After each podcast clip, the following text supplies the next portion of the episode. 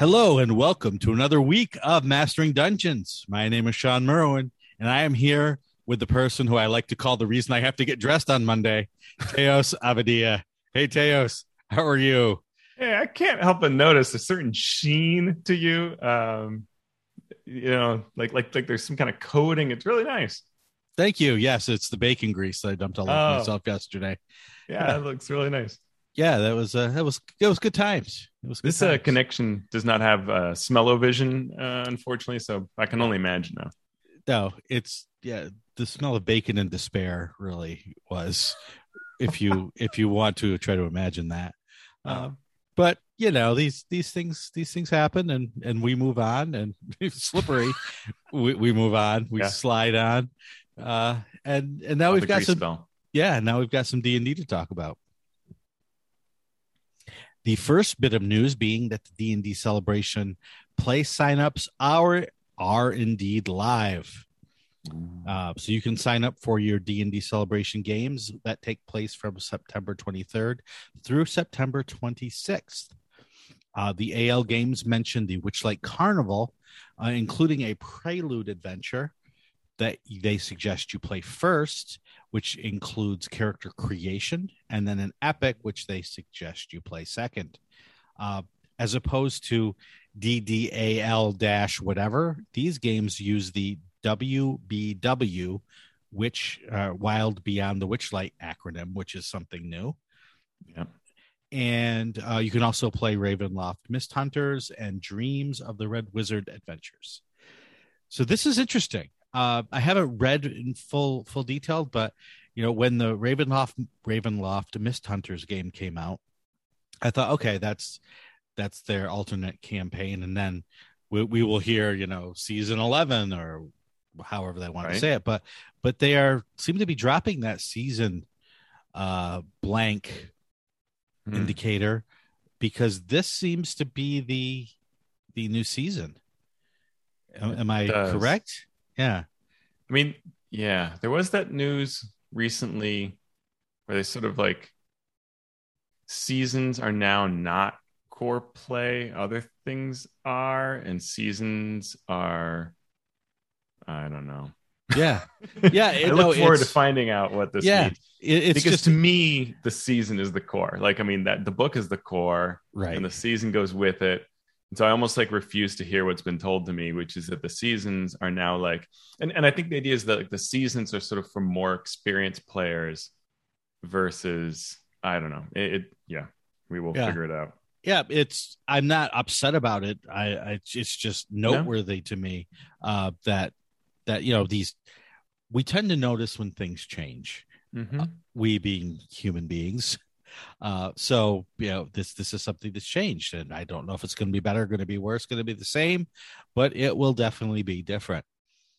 Uh, you know, and that's a good segue into something I wanted to mention that's not written in our news, uh, but that i- is uh, something that Teos wrote about aging in D and D, and and it sort of co- goes along with this, right? I thought it was a great article uh, on your blog about about aging, right? About being a player in in a game that changes over time, and we are as as a species not necessarily lovers of change, but change happens. And uh and it just reminded me of this of this announcement that you know change is coming. Yeah, it's true. You know, thanks for that, uh, for mentioning it. Um, it is a thing that's been in my head a lot, and, and not just recently. I mean, I, I think that I, I have a hunch, theory, call it what you will, that we feel wedded to whatever we started with. Like for mm-hmm. me, it's third edition Living Greyhawk was to me what organized play means. For other folks, it was earlier with things like Living City. For other folks, it was 4E LFR, or maybe it's 5E AL. And like whatever you started with, and sometimes it's an initial offering of it. So maybe you started at the very beginning with what AL first did, and that becomes like your reality. Mhm. And when you're new to it, everything is so shiny and fun, and just the idea of like, whoa, there are these adventures, and and they're going to come out in series, and you can play them whenever, and it's so awesome that you completely disregard anything that's wrong with it. right. because it's just what is, and you just yeah. accept it and you're learning it. And there are like people who've been there longer and they're telling you it's fine, and so you're like, okay, it's fine. And so then suddenly you know how it works, and now change comes, and that's when you start having an opinion, right? Like. Right you love whatever happened before because it was what was and now whoa what i know is is threatened and and yeah. shaky and so then it seems really weird to us yeah and and it's there's always that delicate balance between the lessons that you've learned previously and the lessons that you still need to learn based on what's new and i think you made a great point of that in that you know sometimes we tend to just eschew anything that's new without even trying to learn the the ins and outs of it because we've had to learn the ins and outs of other things yeah. so it really behooves us to step back and take a look at maybe our biases of the past and how it colors what we think of the the next thing that's happening. Yeah.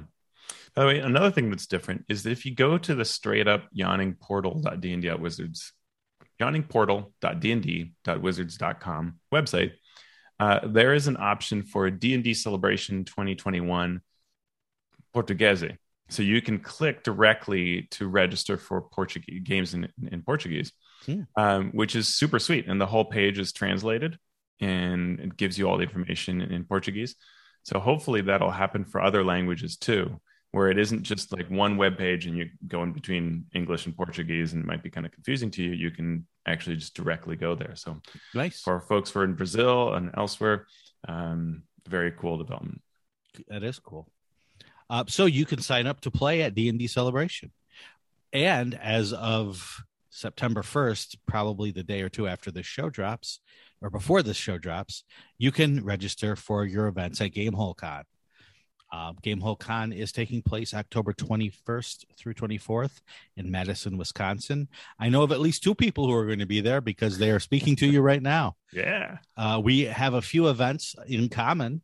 Uh, we are going to do a live recording of Mastering Dungeons uh, and a panel so we will, you know, be doing this plus taking questions and chatting with the folks uh, on Thursday. So if you are going to be there, drop by and uh, have a chat with us.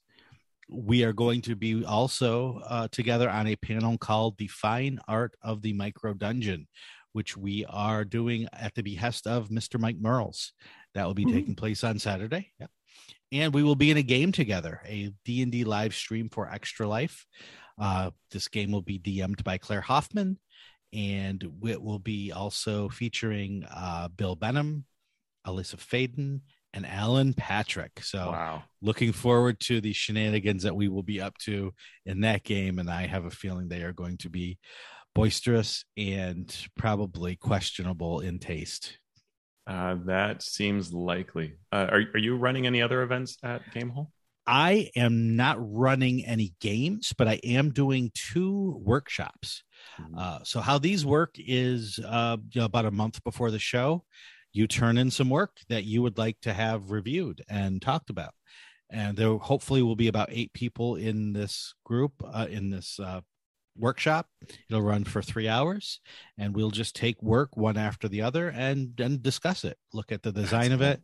Yeah, and I, I, hope you can afterwards share that uh, on, on the podcast. I think it'd be cool to hear how it kind of went and what you learned from it. Yeah, I've done it before. I did it once at Winter Fantasy mm-hmm. uh, with just adventure design, where the first little bit we talked about um, we talked about like some pitfalls of adventure design, and then we looked at the participants' submissions, and uh, it went pretty well. Um, yeah, I heard one, I heard one of, who attended. yeah, uh, Andrew, I can't pronounce his last name, Bishop yeah, something, who is in the mm. the um, design yes contest was one of the people. Mm-hmm. Yep. Wow. So uh, and he's still in it as far as I know. Yeah. Uh, yeah. So that that's great. Uh, so that's fun. And you're doing a few extra things at Gamehole Con as well. Yeah, I've got a an Aliens live stream, which is a fantastic game from Fria Ligan. Um, you know, it's based on the movie series, and so we're gonna get our faces ripped off and all sorts of other exciting things. Um, I can't wait to have a baby. Uh, so that includes Banana Chan, Matt Forbeck, Tony Winslow Brill, and the DM is Andrew Gaska, who worked on Aliens. So I mean, that should be great. Um, that's on Saturday, and then uh, two different days, I am running the Clockwork Tower, which is the adventure I wrote with my son, which is currently in the layout phase.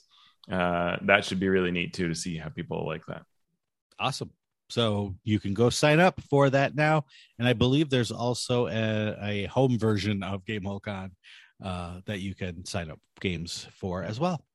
Uh, there's a new D&D survey on classes and subclasses. I did not see this, so I'm going to let Teos take over. You, uh, if you are at all like me and play a lot of stuff, you could spend your lifetime on this survey. It asks you basically one at a time, like, have you played or DM'd a fighter? And then it'll ask you, you know, have you played a battle master? And, and, and just goes through all the player's handbook, fortunately, mm-hmm. classes and subclasses. And I could probably have talked about all of them due to all of the games I've had and all the characters I've made. But I eventually just stopped saying, I started lying and saying, no, I have not played this class. Cause I just, I was like, this, I'm just going to not talk about the paladin. Like, I'm, you know, and I stuck to the classes after a while that I just sort of really have an opinion on, like the ranger, um, or, you know, like the rogue, I was like, it's great. So I just said, no, I've never played a rogue, which is not at all true. and then I just said in the comments, because you get in a little comment field, I just said, this class is great. Don't touch it. It's it's the one that always plays well, almost regardless of what you do with it.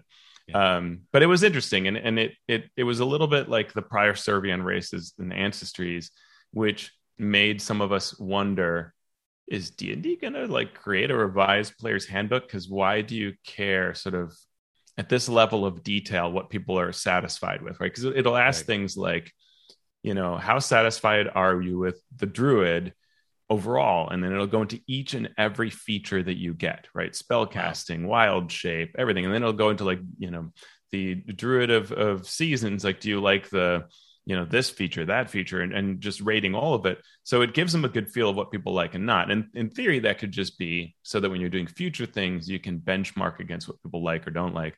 Hmm. But it could also be because you want to revise it, which would really yeah. be fascinating. Yep. So you can get that survey at survey.alchemer.com. A C A L C H E M E R. I can't spell today, even if well, the word's in front of me. Yeah, this is a hard link. It is. You're gonna uh, have to click on that link in our show notes, I think. okay, yeah. Go just go to our show notes and it, uh, on it our was, website. It was on the Wizards Twitter. Uh, it was shared on the Wizards Twitter account. Okay. There are multiple ways to get to it. Give them mm-hmm. your feedback. Uh, Magic the Gathering has revealed Battle for Baldur's Gate Commander Legends. And as someone who is still not up on Magic the Gathering, I'm going to let Teos take over again. I mean, the big news is Spelljammer confirmed. Shawn, this is what happens when you turn a story over me. Is, or I skip over the important part and just say they showed art of a Nautiloid over the uh I think it's supposed to be Baldur's Gate. Um and this began a number of fun conversations on Twitter. But um what it made me wonder is maybe what this is is a set that is entirely focused on the concept of that video game, the Baldur's Gate video game, okay, and that yeah. storyline fight between mind flayers and the city. Mm-hmm. Maybe. Okay. Uh, and maybe Githyanki, since we saw those in there. Um, so if you think of if you saw that trailer, and if you didn't, you should because it's an amazing trailer. You know, maybe that's a Magic the Gathering set, sort of playing off that concept because it's all about Baldur's Gate, and it is a commander set. So this is about commander gameplay where you use these bigger decks, more cards in your deck, and you have a commander who's an iconic character that you're playing out and it's giving you special abilities. Um, they said there'll be new mechanics. There will be iconic characters. There will be more flavorful spells from D and then commander style legendary foil legendary creatures. Um, this is going to come out in the second quarter of 2022. They also shared that the Netflix Magic, Magic the Gathering show that we've talked about before mm-hmm. will it's it's stated it's slated for 2022. Okay. And they revealed that Brandon Routh, who played uh, Superman, will voice the Planeswalker Gideon. And it's going to focus in this show on how Gideon and Jace share similar causes but have different perspectives and approaches, mm-hmm. which ties into their whole, you know, what color are you kind of thing. Right. Um, this was all part of a large Magic the Gathering what comes next announcement. They also shared things like there's this crossover that we've heard about before with Warhammer 40K. There's one with Lord of the Rings. So there'll be these things. Um, one with Fortnite. Uh, and one with Street Fighter as part of their secret layer program. So the secret layer things is just like you know you can go out to this website buy some cards that are themed that way. So it's not like there's a huge Street Fighter release. It's more like you can get these like reskinned, rearted gotcha. things that are Street Fighter-ish. Um, so I think Fortnite might also be like that. I'm not entirely sure, but I, Warhammer 40k and Lord of the Rings are actually some like release that's going to happen. So. Yeah. I mean, why that's interesting to me is if they're partnering with that for Magic, that's just one step away from partnering it for yeah. D&d or some other related game. Exactly. It, it, and that is one of the strengths right? When when these when the when hasbro is working with these other entities then it creates a lot of opportunity for the future. Yep. Uh, they released the acquisitions incorporated uh, content for pax west.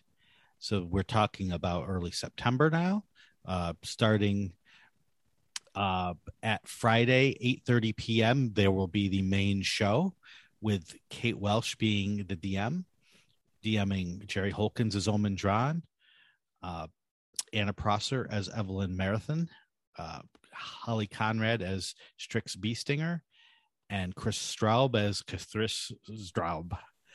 Yeah, uh, so that should be pretty fun. Uh, you know, we'd heard that Mike wasn't going to be doing conventions, so that explains why we don't get Jim Darkmagic in this lineup. Um, but we get you know a really fun looking table. Um, and so there's that. There's also they have their panel, the C Team Better Advice panel, which we've seen in the past. That is very funny. Where uh, in fact it just opened today via Twitter. You can there's a link being shared that you can uh, submit your questions for these characters, and they answer it in character and they're very funny. If, if you've ever watched this, you, you, if you haven't, you've missed out. It's you know it's worth watching these things because it's so funny to hear them answer anything. People will pose you know existential questions. They will pose right. real questions about the lore of the show, and right. and all of them get this just hilarious treatment. So that's always a fun panel. That's it acquisitions is. incorporated theme. Yep. Uh, you and noted did, a couple other panels yeah. that you thought were interesting. Yeah, um, there's not a lot of tabletop this year. Uh, but there are, uh, on the board game side, the 100 games you absolutely positively must know how to play 2021 edition. This is something that Mike Selinker has ran in the past. And he just kind of very quickly goes through why these different games are important, sort of as a designer to know and understand. Uh, and it's useful for anybody to go through that list because um, there are some neat design tips that he shares as he goes through it. And there's also worth noting we need wheelchairs in D&D disability representation. That's Monday, or I should say the Mike Selinker one is Sunday at 5 p.m. So we need wheelchairs and D&D is Monday at 12 p.m. Um, that looks to be a, a very useful panel uh, mm-hmm. with a lot of information on uh, disability representation. Um, and I didn't otherwise see a whole lot that was tabletop related. Like often in the past, there's been, you know, like Jeremy Crawford sharing mm-hmm. the new storyline, but I guess maybe timing just didn't quite line up. Yeah. So if you are interested, you now have access to those panels on our uh, in our show notes. We had somebody talking about a spell we made. on, By we mean you on on, uh, on on YouTube. So Zee Bashew created an animated short focusing on a spell called Gift of Gab, which was in the Acquisitions Incorporated book. Uh, and it's it's a it's a silly little spell, uh, but he uh you know this this animation sort of talks through what happens with it and it you know comes at it from a humorous point of view which is which is what we want because it's yeah. a humor sort of a humorous spell but then looked at ways where it could actually be used for more mechanical rather than role playing um uses and so yeah. what, what what the spell is it it's it's a reaction that you take it's triggered by you saying something stupid. And then you get to re-say what you said in a different way. So you know people are trying to say well what happens? And what about this? And what about that? No it's it all happens within the same six seconds. It's not the next round. It's not an action. It has to happen immediately after you say the thing that's yep. that you want to re-say. And the people within five feet of you that that heard you instead hear the new thing you said rather than the old thing you said like in this animated video they have the the wizard is sort of showing off to another wizard saying like look what i can do and they'll like call like an enormous, huge ogre type guy something stupid, right? Like, Yeah. like they'll insult them, and then immediately undo it. And so the guy's like, "Oh, I guess everything's fine," and it and it sort of says like, "Well, what is really happening? Is it that like reality is bending? Is it is it that the cre- the target now like thinks wait i misheard that like what is it that and it sort of examines that but then the funny ending is that then the other wizard casts silence right after they say the stupid thing and so then they get beaten up and torn apart Yep. So yeah, good times, and uh, you know, thank you Zee for taking the time to uh, to to look at that spell. We go from the ridiculous to the sublime. Uh, Arby's, known for having the meats, now has or had the dice. So, as Teo notes in the notes here, it's hard to say exactly why, but you can now get dice from this fast food chain's merchandise store. Except you can't because they're all sold out uh, at, Oh, at last at last glance.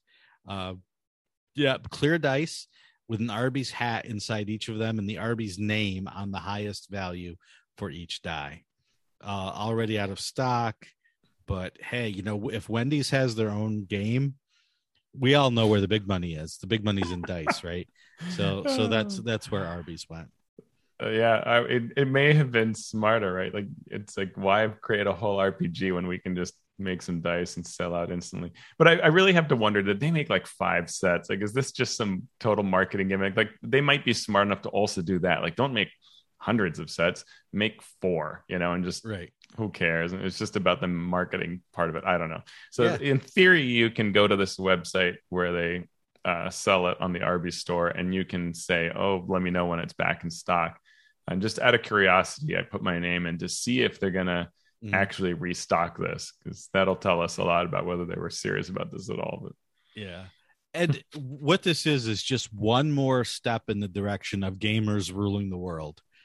Right. yeah we've heard even for the last five, six, seven years stories in major journals and major newspapers about how people who played D&D, you know, in the 70s and in the 80s and in the 90s are now taking over companies. They're now in positions of power in the entertainment industry, in the business world, and they are using their love of games as a as a marketing tool, as a way to gather attention, and we are just seeing it more and more uh, as time passes. Yeah, very true. Yeah, I- it's it's it really is sort of fascinating. Any one of these data points that we share on our show would have been such a bizarre thing just a couple of years ago, and, and so to see all of them come together, it really tells you that that things are different. And um, I think with the D and D movie on the horizon, that's also going to bring out even more of this, right? Because there's going to be that consciousness that this is a thing you can sort of leverage for whatever it is you're trying to do. Yeah. And role playing games are in legally are in such a weird space that it's not like you need permission from Wizards of the Yeah. Coast or Hasbro to make dice. Anybody can make dice. Anybody can make minis. Anybody can make these sorts of things that aren't D&D branded but they are synonymous with D&D Yeah. uh, making it a cheap and effective way to get into the consciousness of fans of that without having to go through any licensing or any legal uh you know twisting in the wind so it's uh it's it's Fascinating. yeah, it it is fascinating. Um, and I added at the last minute uh, a blog by Merric Blackman on first level adventures. You know, he takes a look at, you know, basically a lot of the things that we have been and will continue to be talking about. What what's great for uh, low level adventures? What are some pitfalls? Um, what are some things that he loves about first level adventures? What are some things that he tries to avoid in first level adventures? So if you've been digging our conversation, you should go to merricb.com to Merric's blog and you know read up on his insights because he's run hundreds of new players or more through adventures uh, in his time doing Adventures League plus other gaming. Uh, so it's uh, you know it's a it's a great read. And did you? Yeah, it is. I read that and enjoyed it. Did you want to talk about the previous item? Oh, I skipped it. Yes, I did because that's probably some of the biggest news we've got this week. Uh, Renegade Game Studios and Hasbro are now discussing their new role playing game engine. So we've talked a while back about Hasbro teaming up with Renegade Games to create a game for Power Rangers, Transformers, and G.I. Joe. And what we weren't sure was would these be 5e games, just taking the 5e engine and updating them for these different uh, products, these different genres? And now we know the answer. They will not use 5e, but they will use a D20 based system created specifically for these games. The system will be called the Essence 20 role playing system using a d20 plus a skill die, which can vary in size from a d2 to a d20, and then rolling the max value as a critical, making that smaller die very useful. Uh, each game reminds have, me of Savage Worlds. Yes, which, uh, has that sort of a the exploding die. Yep. And uh, so, you know, each game will have its slight differences, but it will still rest on that that common engine. And I did not go any deeper in my reading uh, than than what are in our show notes. Did you have anything else to add? No, well, I mean, not a whole lot. I went to they had Renegade Con this weekend, uh, which tells you something about Renegade Game Studios and how they're doing. Yeah, um, that they can throw this, and they had a pretty decent number of of people following, sort of all weekend long, um, and they did a lot about more so the board game and, and deck building. But they did have a session that Elisa Teague ran uh, or led where she was talking through these various games. And, and it was you know very marketing focused. Here's what we're releasing when. You can get the dm screen and the dice set and all this sort of stuff. Um, but just a little bit of you know she talked through sort of how to work. So if, if you're curious for some details you can get a bit uh, by watching those videos uh, that were i'm sure available through the renegade game website or you can find their twitch channel. Um, one thing that I thought was interesting is there will be some demos taking place at uh, GameholeCon. Yeah, that Alyssa's running and others are running as well. Um, and I, she did share the names of various people who'd worked on it. So like Paige Leitman and Ben were um, involved in, I think, GI Joe. I could be getting this wrong, which, yeah. exactly which one it was.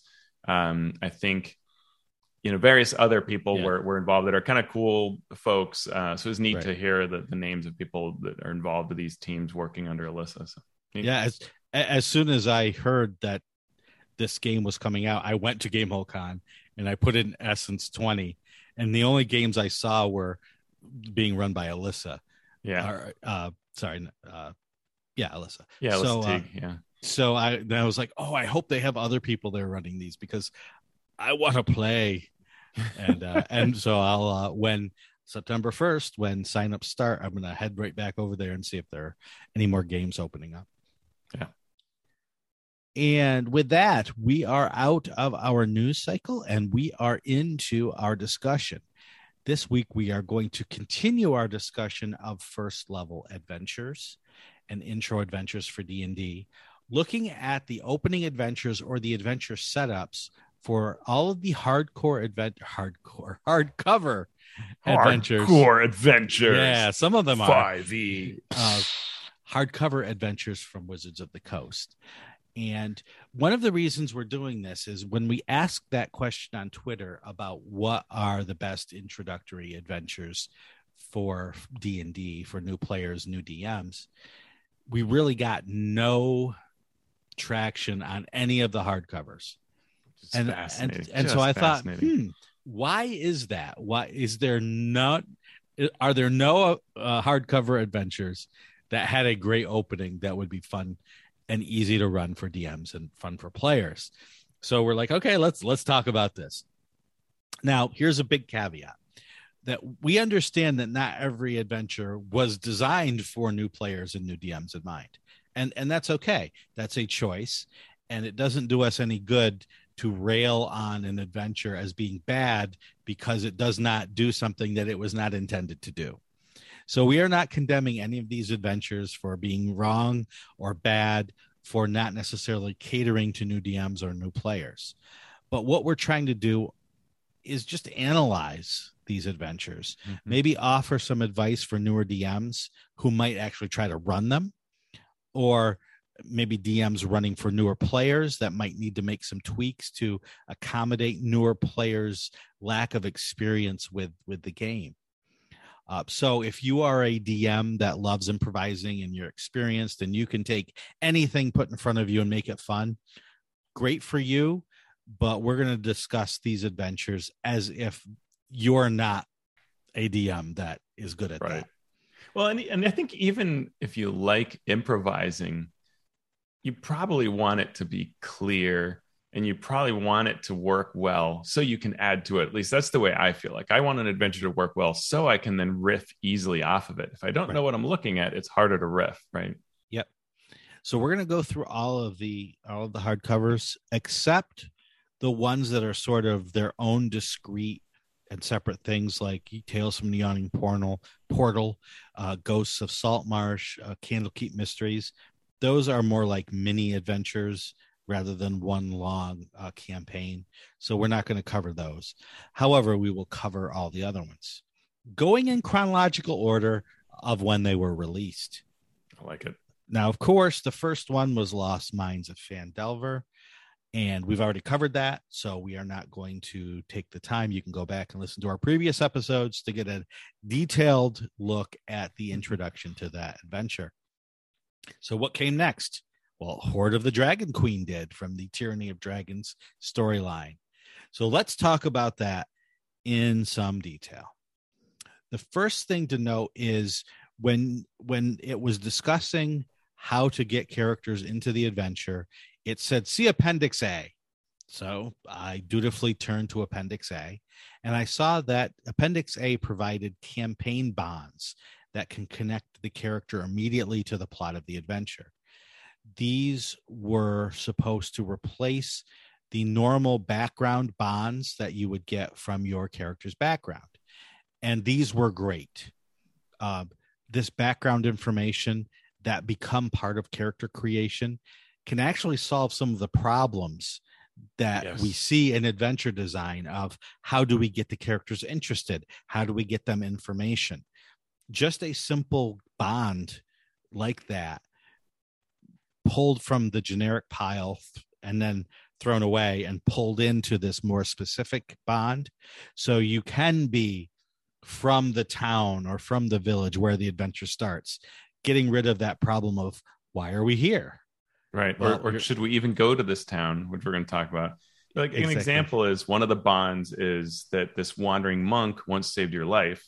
He sent urgent word for you to meet him in a small town called Greenest. Looks like it's time to pay off that debt. So now you know I got to get to town. I've got to meet with Leosin. Mhm. And now when we show up at the beginning and we're not sure which way we're going to go, we have an opinion. We're going to that town, folks. We got to get there. My buddy's there. And Yep. that is a nine day difference from if you don't have that. So Appendix A is theoretically optional. No, like Yeah. you really want to use this for this adventure. Right. And you know, as we talk about some of the other adventures, we will see that either they do that as well or they don't do it and and the design suffers because of it. Yeah. So uh, right away, when you're running adventures like this, look for those connections that you could make and plan out to have a session zero where you can get together with all your players to build their characters together, not only integrating the stories of the characters with each other, but integrating it with the plot of the adventure that they are going to be going on. And can I say that um, I'm, I'm looking at my copy here of, of this book, which is a very special copy. I, I it. Um, I forget exactly how it happened in an auction or something like that. And I, like I, I know it wasn't like it was like a random like a raffle or something. I got lucky, and, and this is Greg Bilsland's copy, Hmm. who was a producer at the time for 5e. And we just heard he got a new job, so congratulations, Greg. Yeah. Uh, but Greg in this version decorated with sarcastic comments and and it's a lot of fun. And one of the things it has is like, for example, in the introduction, he writes at the top, season, year, who cares? Yep. And then he notes these kinds of things like we do. So it's, I think it's funny that even somebody who worked on the team at the time, you know, can look at their own something that was under, you know the, the team's purview and say Right. yeah you know sometimes there's some things you do about your work that aren't perfect Yeah. And and that brings to mind something I didn't write in show notes, but is an, an important factor in these. This adventure and the next adventure we're going to look at were not initially designed by Wizards of the Coast, true right? This adventure was designed by Kobold Press. Yeah. So as much as Kobold Press is in Seattle and there are strong connections between the people at Kobold Press, the people who worked on this adventure, and Wizards of the Coast. Sometimes there is a disconnect just because of that uh, design setup where people may have to come in later to fix things or to add things or to subtract things and may miss places where stronger connections could be made. Yeah. The other thing being that they had to deal with a version of the monsters and even rules that was not yet finalized. And I had to do some of that too. And you probably did too, Shawn, where like I had to write at the same time that this book was being written. So they probably had a very similar situation. I didn't have even have CR values. So it was just Right. monsters with stats, some of Yep. which later changed. And you didn't know how hard these monsters were. So you just sort of had to run a play test to see if the characters could even survive it. Right. And some things you could expect are easy, like a kobold's probably easy, but you weren't sure. You know, how bad is a displacer beast? Oh, actually, really bad for new characters, and Right. you learn that the hard way. So Yep. yeah, Yep. So yeah, all of that goes into this discussion. Uh, with all of that said, I really liked the opening of this adventure as a concept. Um, yes, all of the things that we talked about in terms of starting with a memorable scene, starting with action, starting with the characters having to do something other than just sit back and listen to the DM drone on and on uh, is is great. It quickly gets the characters into a situation that's that's sort of a variation of the quest board. Uh, Mhm. they Yeah. they can be they can be provided with one or two things choices given to them and then they can go and do those things come back and then do the next thing or have something open up because of that and, and Shawn, maybe tell us what is what is it that's happening here? what is it that's happening here so you are well let me read the box text Sure. because because here i want as i read this it, it sets the scene but i also want to you the listener evaluate what it's saying to the player characters what it doesn't say that they might need to know and what it might prompt the characters to actually do We dedicate this moment to James and Picasso. There you go. For several for the past several days you have been traveling a road that winds lazily across the rolling grasslands of the green fields. Sundown is approaching when you top a rise and see the town of Greenest just a few short miles away. But instead of the pleasant, welcoming town you expected, you see columns of black smoke rising from burning buildings, running figures that are little more than dots at this distance, and a dark winged shape wheeling low over the keep that rises above the center of the town. Greenest is being attacked by a dragon. All right. So cool. All right. It's exciting. There's something happening. You can hold up the picture of the dragon over the town. Evocative. Good, good, visceral. Okay, good. Get the adrenaline going. But as as the DM or as a player listening to that, what what are you thinking? The first problem is a few short miles away. Unless you're on top of a mountain looking down onto something, how many is a few short miles away? Well, if it was one mile, no. If it was two miles, a few is more than even three, I would say. So let's say at least four miles away. You can see that four miles away. And also, if I do see that from four miles away, the very clear option is hey, let's find a different town to visit, especially if I don't have those Appendix A backgrounds. Exactly. Why do we want to go there? Okay. So the adventure then that follows assumes that the characters go to the town to help. Unless they have a reason to go to the town and help, a smart person might just say, "Well, I don't have really any stake in this, and it's a dragon." Yeah. I'm level 1. I'm level 1. Uh, I know that that that's not going to end well for me. Why don't we wait a few hours and then we'll go clean up any mess that's left over, right. which then gets rid of all of the adventure that takes place in Greenest from that point on. And it's cool stuff, but mm. the second thing is, according to the player's handbook, even at the fastest rate you tr- can travel, you can travel at four miles an hour. That's if you're, you know, running, taking minus five to perception checks, not using stealth in any way, shape, or form. So you're an hour away. If you see a dragon attacking and you're like, I can't even get there for an hour. What is the yeah. impetus then? You, so right away, the players might be thinking, "What? What am I supposed to do? Right? What's the what's the point here?" This can all be fixed by just starting it 400 yards away rather than yeah. four miles away. Yeah, and I thought of this um, because I watched a video where Mike Mearls ran this for I forget what group it was. It was somebody like Nerdist or something. It was it was a group mm. of of folks who who cover sort of geek news, and he started this off. And sure enough, one person was like, "Well, let's get out of here," and another person was like, "I yell at the dragon and I charge it." And and right. it was just so clear both of those things are things the adventure does not want you to do. Right. But yet because it's such an open and so far away anything goes right? There's no indication of what we should be doing. And mm-hmm. that's where a developer really needs to take this and go wait a minute folks. We need to move the action to where we're going to get the results we want Yep. Because if play is so open that we have options that are destructive to the adventure, we, it's not open play. It's like we've just derailed things. And this is the mm-hmm. first scene for a new DM, possibly.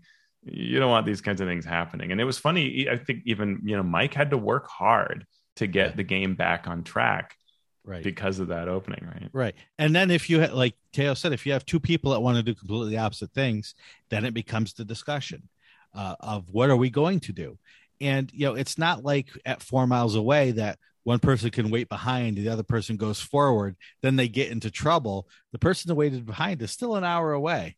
So you know it's that distance doesn't do you any good. So yeah, as a designer if we look at this adventure and we break it down right what does the adventure expect us to do? It wants us to get into the outskirts of town. And what it's trying to paint the picture of is a chaotic scene that's in place as the attack has begun and this should lead us through an initial kind of mission that we hit. It should lead us to the keep, where we will then gather more information and then set out to do more missions. And then we will feel like we helped save the town. And then this overall thing will conclude. Yep. That's what it wants of us. But it that beginning really yeah. throws it off, right?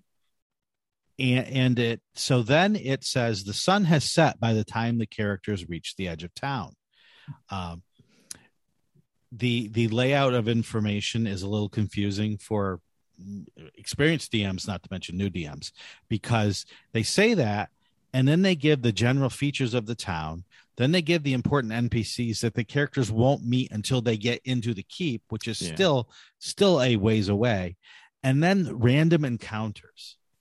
Uh, so the org the text can be organized a little better to give the DM the information they need exactly when they need it, not too far ahead of time, not too late, but right. And this is a tough thing to do. This is something that we've all yes. tried to do and we've all done it wrong. And we've all figured out later, oh, I should have moved this piece here, or I should have changed this here, and it would have been much clearer. So, you know, it, it's natural to have some disorganization in something with as many moving pieces as an adventure like this. Uh, now, then there's random encounters. And it's like the characters if they sneak they this many encounters. And there's sort of a very specific stealth check and how many failures cause an encounter to happen. And roll this die but not this die if this happened. And it's just sort of very complicated. To put random encounters as the very first encounter that you could have throws it into the realm of chaos. And it's not the good kind of chaos that you're trying to show is happening in town. It's the bad kind of chaos where a dm rolling poorly. And not only is the ra- encounter random but the number of creatures is random as well. So you could end up with like six kobolds plus one winged kobold plus four cultists for a first level party playing their, their very first combat. Uh, or it could be one kobold and one cultist, which would then just be it'd be better than six and four, but yeah, it would be a, a, a pushover, but that's okay. the The good part is that once they once they get through this sort of randomness, there is a real first encounter that does the job of giving some information and pointing the characters in the right direction. And we'll talk yeah, about and, that in a second. And and I think I think what the idea is here is that as you're you first reach the outskirts of town, you are supposed to the players are supposed to understand the characters are supposed to understand that this is under attack it's not just that dragon there are these forces mm-hmm. kobolds and cultists and all kinds of things like that giant lizards so therefore they should try to get through the town uh, using cover and stealth. And then the idea is make this check. If you fail or if you don't bother to hide, then random encounters can happen. Hmm. Which I think this whole piece is uh, come on, they're level one. We don't need hmm. more fights. And if they are fights, they should be really like two kobolds. Like it should just be if you want an intro, right. you know, we're talking about this introductory stuff. A couple of kobolds are fine to just run mm-hmm. into. You don't need six kobolds. You don't need six cultists or four, four, you know, three kobolds in an ambush drake. Like, no, it doesn't need to be at all challenging, remotely so. Right. Because then what's going to happen is what you're talking about, which is we're going to have our first mission. And after the first mission, we're going to f- face these variable numbers of groups, depending mm-hmm. on the approaches we use. And that's a lot to start throwing on characters and on the DM. And this all happens, we should say, in two pages of text. So it's all, yeah. it can easily be, it can be so hard to grasp it. Yeah. And so really what we're talking about here is either directly or indirectly, you need to give the characters a goal. What this adventure tries to do is say, hey, you have lots of options, characters. You can fight, or you can sneak, or you can bluff. You can do all these things in this chaotic scene in order to get through. The problem is you do not know you do not know what you're getting through to. To yeah, it doesn't. You don't know get to the central keep necessarily until right. you meet this family that you're supposed to rescue. Yeah. But it's easy that a DM could have these other encounters first and sort of yeah, it just needs a little bit, you know, that's and and I think that as a designer splitting things up is really important right? To mm-hmm. segregate things into scenes. As a scene one is you see the dragon mm-hmm. and you should want to go to town, which probably means you should be closer to town. So if I were running this, what I would do, and, and I've run this before and had it run for me, is start closer to the town, right? Like mm-hmm. much closer, just outside the gates as this shows up and the attack begins. So you want to go inside. And then you see from other sides of the town, all these foes have shown up and you've got to get past them to try to find some safety. Anybody can tell you you know anybody running through the streets can tell you there is safety in the keep and perhaps organizing a resistance there. Mm-hmm. let's go to the keep. Yep. along the way we're going to to scene two which is finding this family right? Yep yep. So as teo said just give that detail. Describe the people running into the keep. Uh you know or start with you see all this chaos and you see a family come from around a corner of a building with kobolds moving toward them menacingly. Now the characters have to be close enough in order to get there to help, but there's their goal. Their goal is we're going to help this family because it's being called out specifically by the DM. And you so, made some good notes yeah. here that when we're told about the family, we're given some details that are also sort of confusing because they don't really jive necessarily with the information we have. Right. So the event, the uh the fam it says, you know, this family comes around the corner, there's children, uh a, a mother wielding a spear, and then a father who's obviously very injured. Uh we need to um uh, we're given that her name is Linan Swift. She's trying to get her family to safety. So there's your goal. You want to rush up and do it. And we initially fight eight kobolds to save them. With that part right. straightforward. Hey, they're attacked by eight kobolds. Let's take them out. So we do. Yep.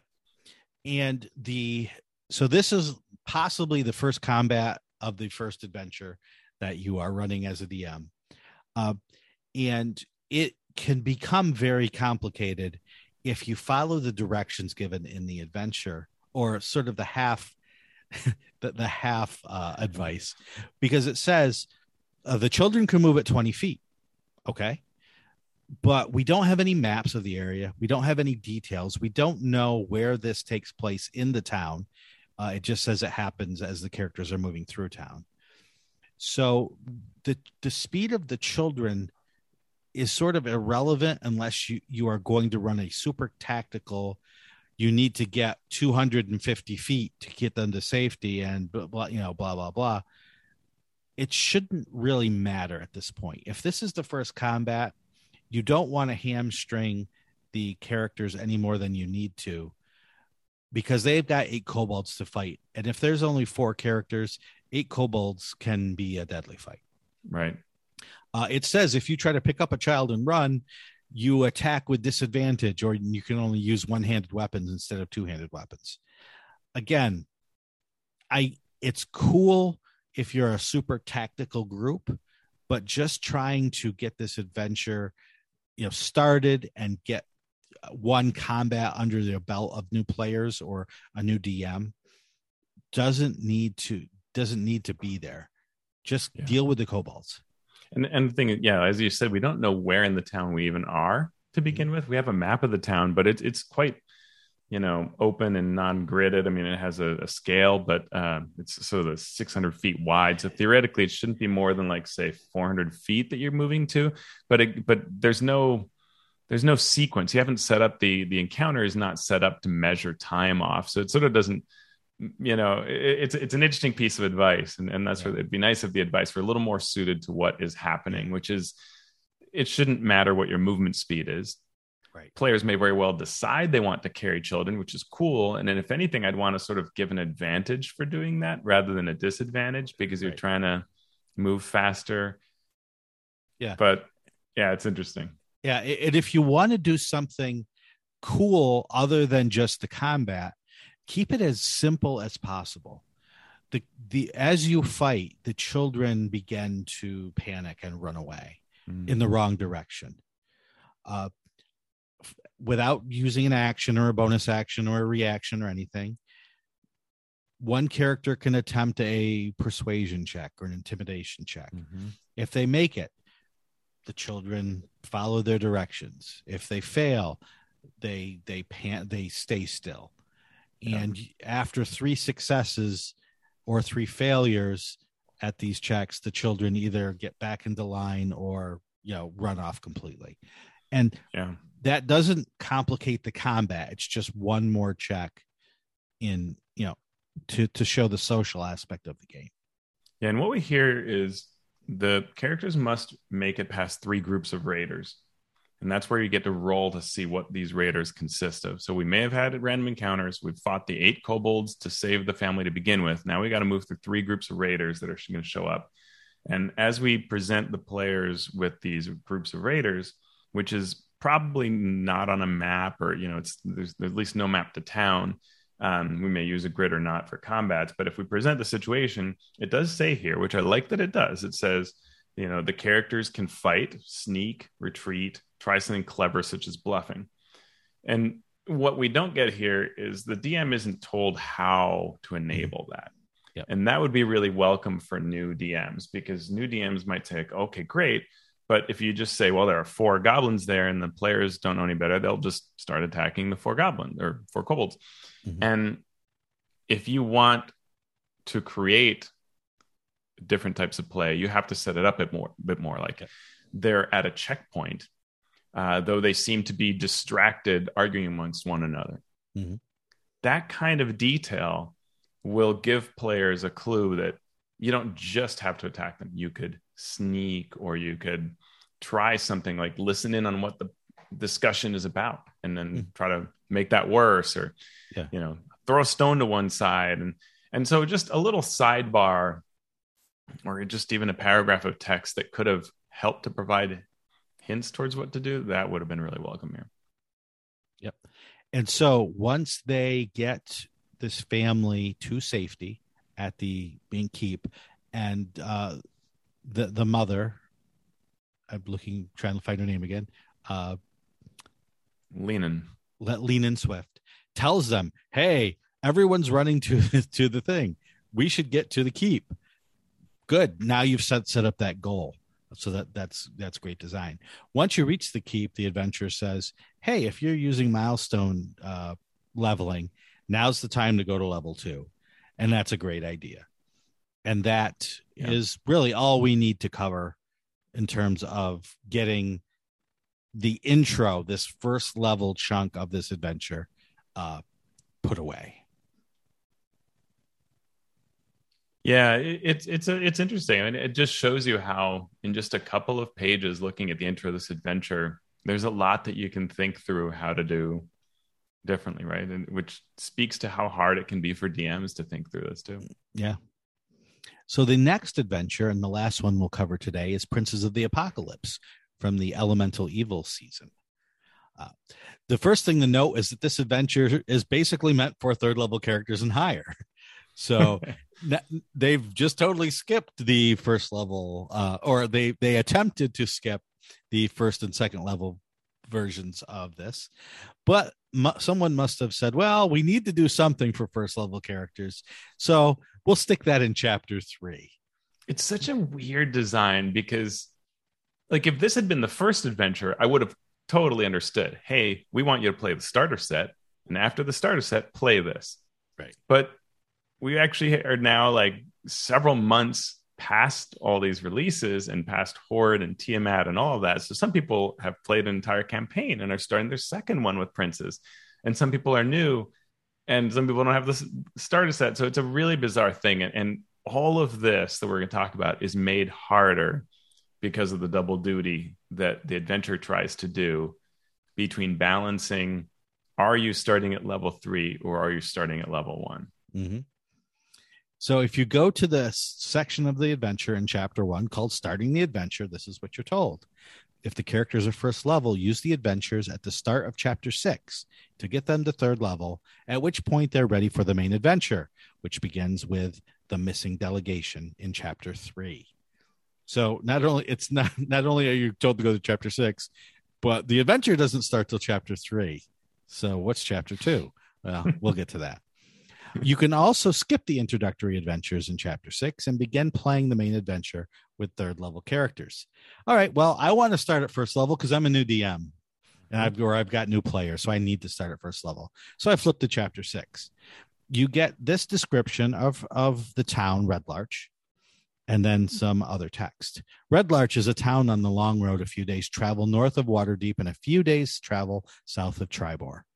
It's a way stop for caravans coming to or from the cities of the north, with an inn named the Swinging Sword, a tavern called the Helm at High Sun, and many craftspeople who cater to travelers. Then it tells you for descriptions of buildings and NPCs in Red Larch, see chapter two. So you read chapter, your first part of chapter one. Now you've gone to chapter six, but now you're told to go back to chapter two. Uh, so it says the characters might be locals or travelers. They and players learn about the area as the party explores the town and meets its citizens. you know i'm sorry can i just pause here Yeah. don't make your characters locals why, why did you say that because Yeah. if you're local then you're supposed to know all this stuff Right.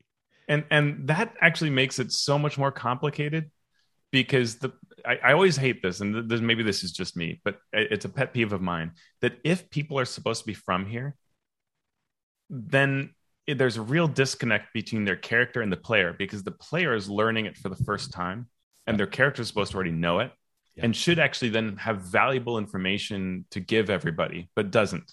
and and I, I really dislike that disconnect. So this idea of like maybe they're from here, like, well, then you better support that. Right. It it it does make it harder. What I like to do is take one character, say you were born here, you grew up here, but you haven't been back in 5 years. So you sort of Uh-huh. know some history that then I as the DM can give to you without having to go through an NPC. I could just say, "Hey Trogdor, you know that this town, you know, this place used to be this, but now it's this. And eh, Yeah. Because specifically to this adventure, there's a whole thing that's going on, right? So some spoilers to this. There there are there's a sort of secret society in play. Mhm. So, you know, if I'm a local, wouldn't I have heard some rumors about this? Would I have some insights into it? And who do I know in town? Because am I a member of the secret cult? Right. You know, like it it just gets so Yep. uh it's a yeah, and and they they use the factions to give motivations to characters. Yeah, and by Which- factions we mean things like Emerald Enclave, the uh, Lord's Alliance, and Zhentarim, Harper's, yep. Which is good. It's a useful tool, but it's not as intimate and it's not as strong as giving a background Yeah. uh, that that ties you to a place. Uh, and it's it's hampered overall by this. We're going to start at third level, but here's some first level stuff. Make it work. yeah. uh, and and it's just it's very confusing. Uh, so and, and I, I want to pause Yeah. and say some good things. Um, so one is that that I think, given the faction format of what D and D was trying to do at the beginning of fifth edition with factions, there's some really neat uses of that that make people make characters players feel like it's awesome that they're a member of a Mhm. faction. I like for that. sure.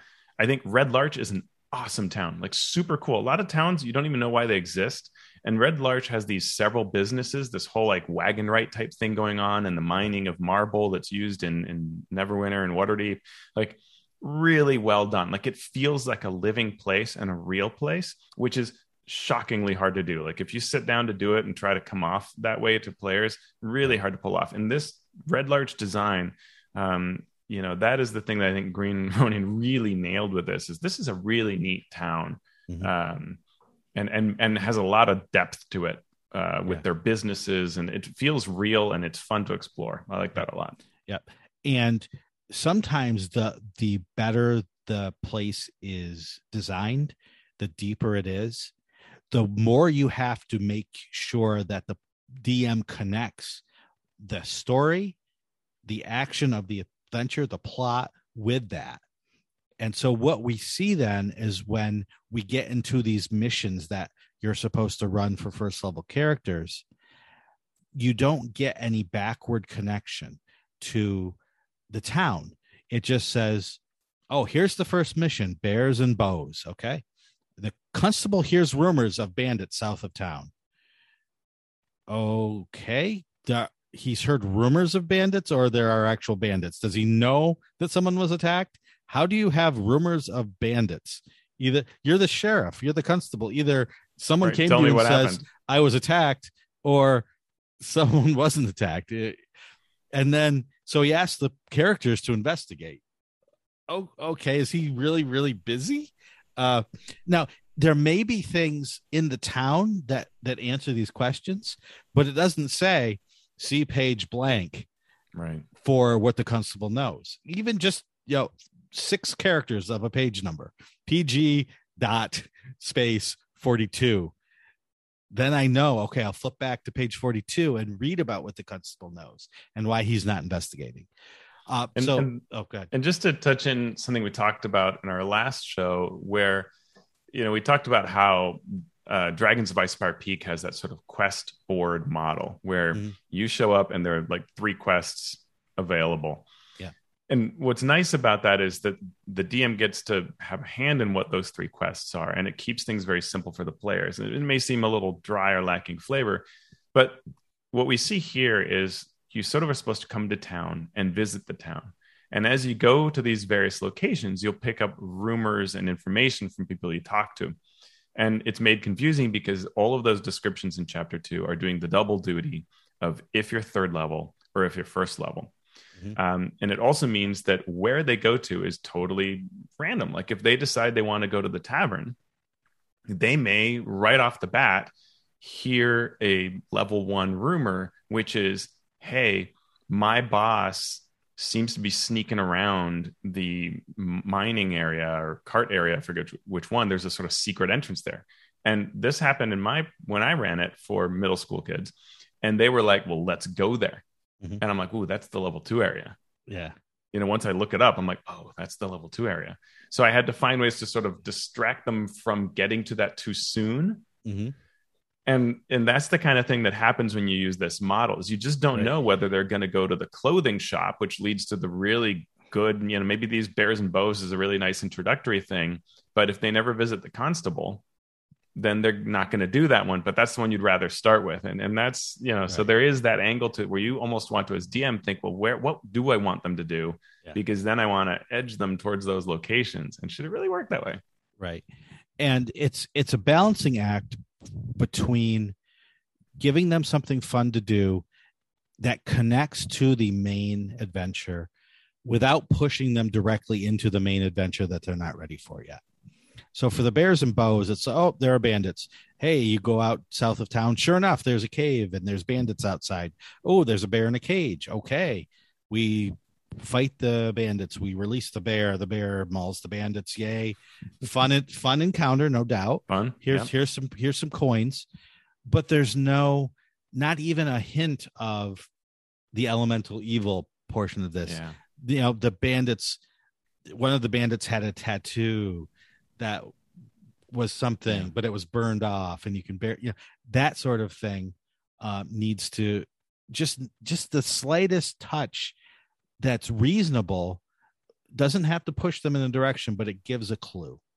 And this is something where we can give great praise. And this comes up a lot that people say, you know, for being the first adventure, Hoard of the Dragon Queen actually does a lot really well. It does. And one of those, the story is always there. It's about dragons. Yep. And we don't know exactly what's going on, but it's interesting.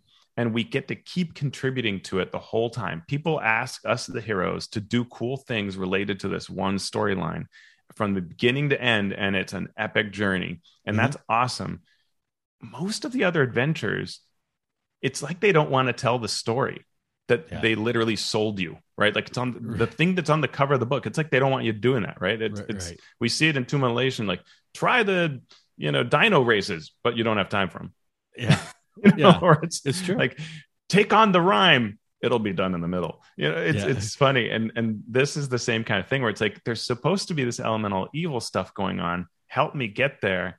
Right. And none of these little quests really touch on it except the the the sort of what should be the last one when you're level two. Yeah. Yep.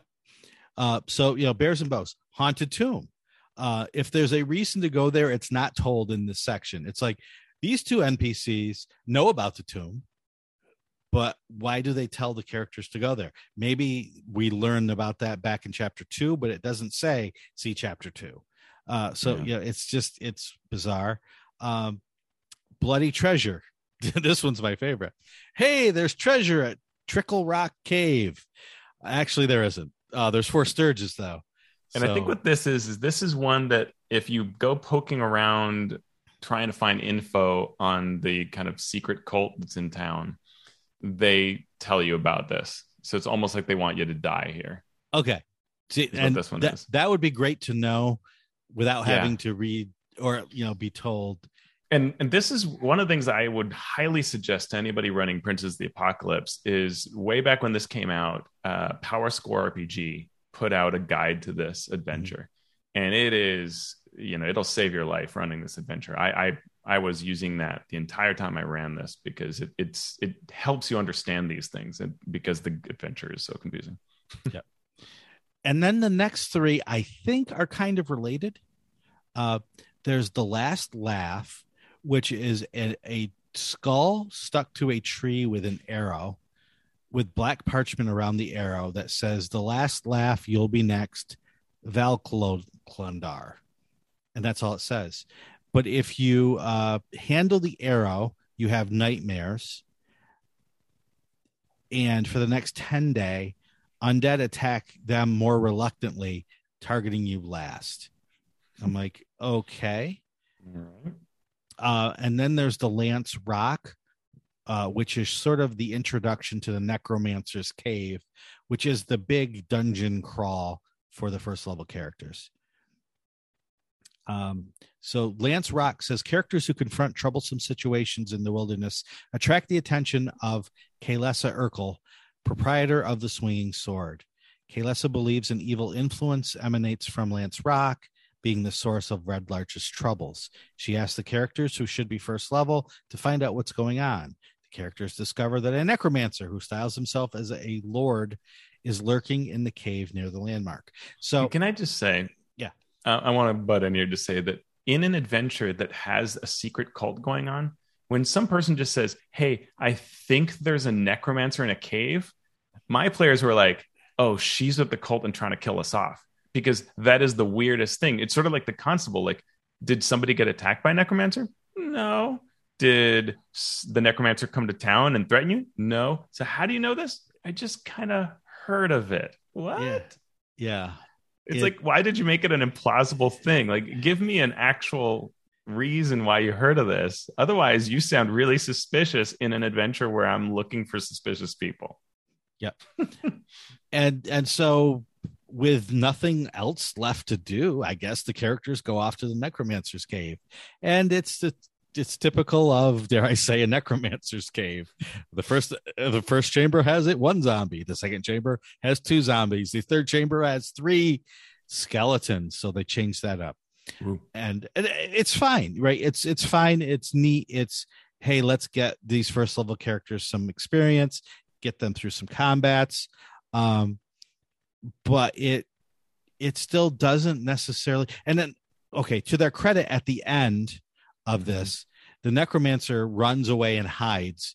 And at this pedestal in his like work chamber, there's this elemental eye that hovers there and then disappears. And he's afraid of it. And that's good. That it's good in the sense that it's a, it at least touches upon what's going to be coming. But yeah. doing it in the way that it's done, it I'm like, oh, give me. I want to know what this is. I want to. Why is this rock showing this? Is this rock magical? Is this what does it connect to? Uh, and there's nothing. There's no information. It's a very bizarre thing, and mm-hmm. because it's bizarre, you want to know. If it was just a some symbol thrown on a on a scroll, you'd be like, okay, this is a clue. But this is like more. This is this is something that begs to be investigated and we don't we're not told why it's there. We're not told why this eye and this pedestal mean anything at this location. Yeah. Yeah so it's it's just sort of left there and you as the dm are going to be questioned and you might not have an answer. Yeah it's tough because having run this with with middle school kids it was uh it was quite the challenge later on in the adventure to keep them remembering why they're doing all of this and how the story links around the Mirabar delegation and all these different aspects. And I think that was a struggle in part because this beginning so didn't build anything up, mm. uh, especially as compared to something like Hoard of the Dragon Queen that really does build up. Yeah. And and so it would have been nice if these quests we're dealing with sort of hints of elemental evil mm-hmm. and strange those activities that would be a lot more interesting right it, and and would build up to there's something really serious that's starting to happen in this area yep. now when i get this thing about the missing mirabar delegation it's likely this cult and it all becomes more important and and uh yeah more engaging because engagement i think is one that's the, the, if i if i summarize one fault of this adventure it's keeping people focused and engaged on what they're doing and why right and then if you complete the necromancer's cave it suggests that you become second level and then you can move on to the tomb of moving stone which is its own uh, adventure for second level characters uh, but that's beyond the scope of what we're trying to do here. Yep. Um, Yep. So so there you go. so those were the first two. Um, so again, I, I want to reiterate that we're not trying to to put these down. We're just trying to discuss them in a way that we as designers look at our own work and try to make it the best it can possibly be for the audience at hand. Yeah.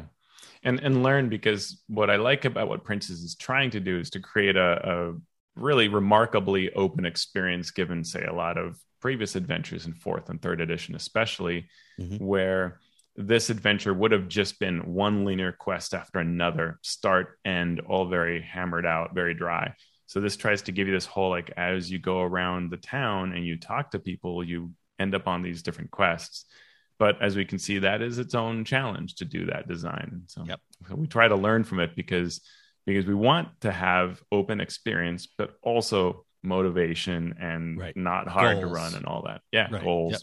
i Yep. think you're right goals is a big theme of what works right Yeah. motivation something the party the character characters should 100% know what they're doing and why mm-hmm. Exactly. All right. So with that, we will end for this episode. Next episode, we will look at some of the next few adventures in our queue, like Out of the Abyss and Curse of Strahd. So with that, thank you so much, Teos, for joining me today. Thank you so much, listeners, for Yeah. putting up with our nonsense. And thank you to our patrons for putting a few coins in the coffer to keep the lights on here. indeed Uh, so if you would like to become a patron of the show, you can go to patreon.com slash MMP. Teos, where can people find you or your work? Ah, you can find my blog at alphastream.org. Get free stuff. Sign up. Don't miss anything. Uh, you can find me on Twitter at alphastream. Shawn, where are you? I am sitting at home, but on Twitter, I am at Shawn Merwin. You can follow the podcast's Twitter at Mastering D&D, or you can go to the forums at forums.misdirectedmark.com and talk to us directly. Mastering Dungeons is a misdirected mark production. So, Teos, now that we've navigated not one, but two adventure introductions, what are we going to do now? Let's charge at that blue dragon. It's four miles away. All right, It may be dead by the time we get there. let's do it.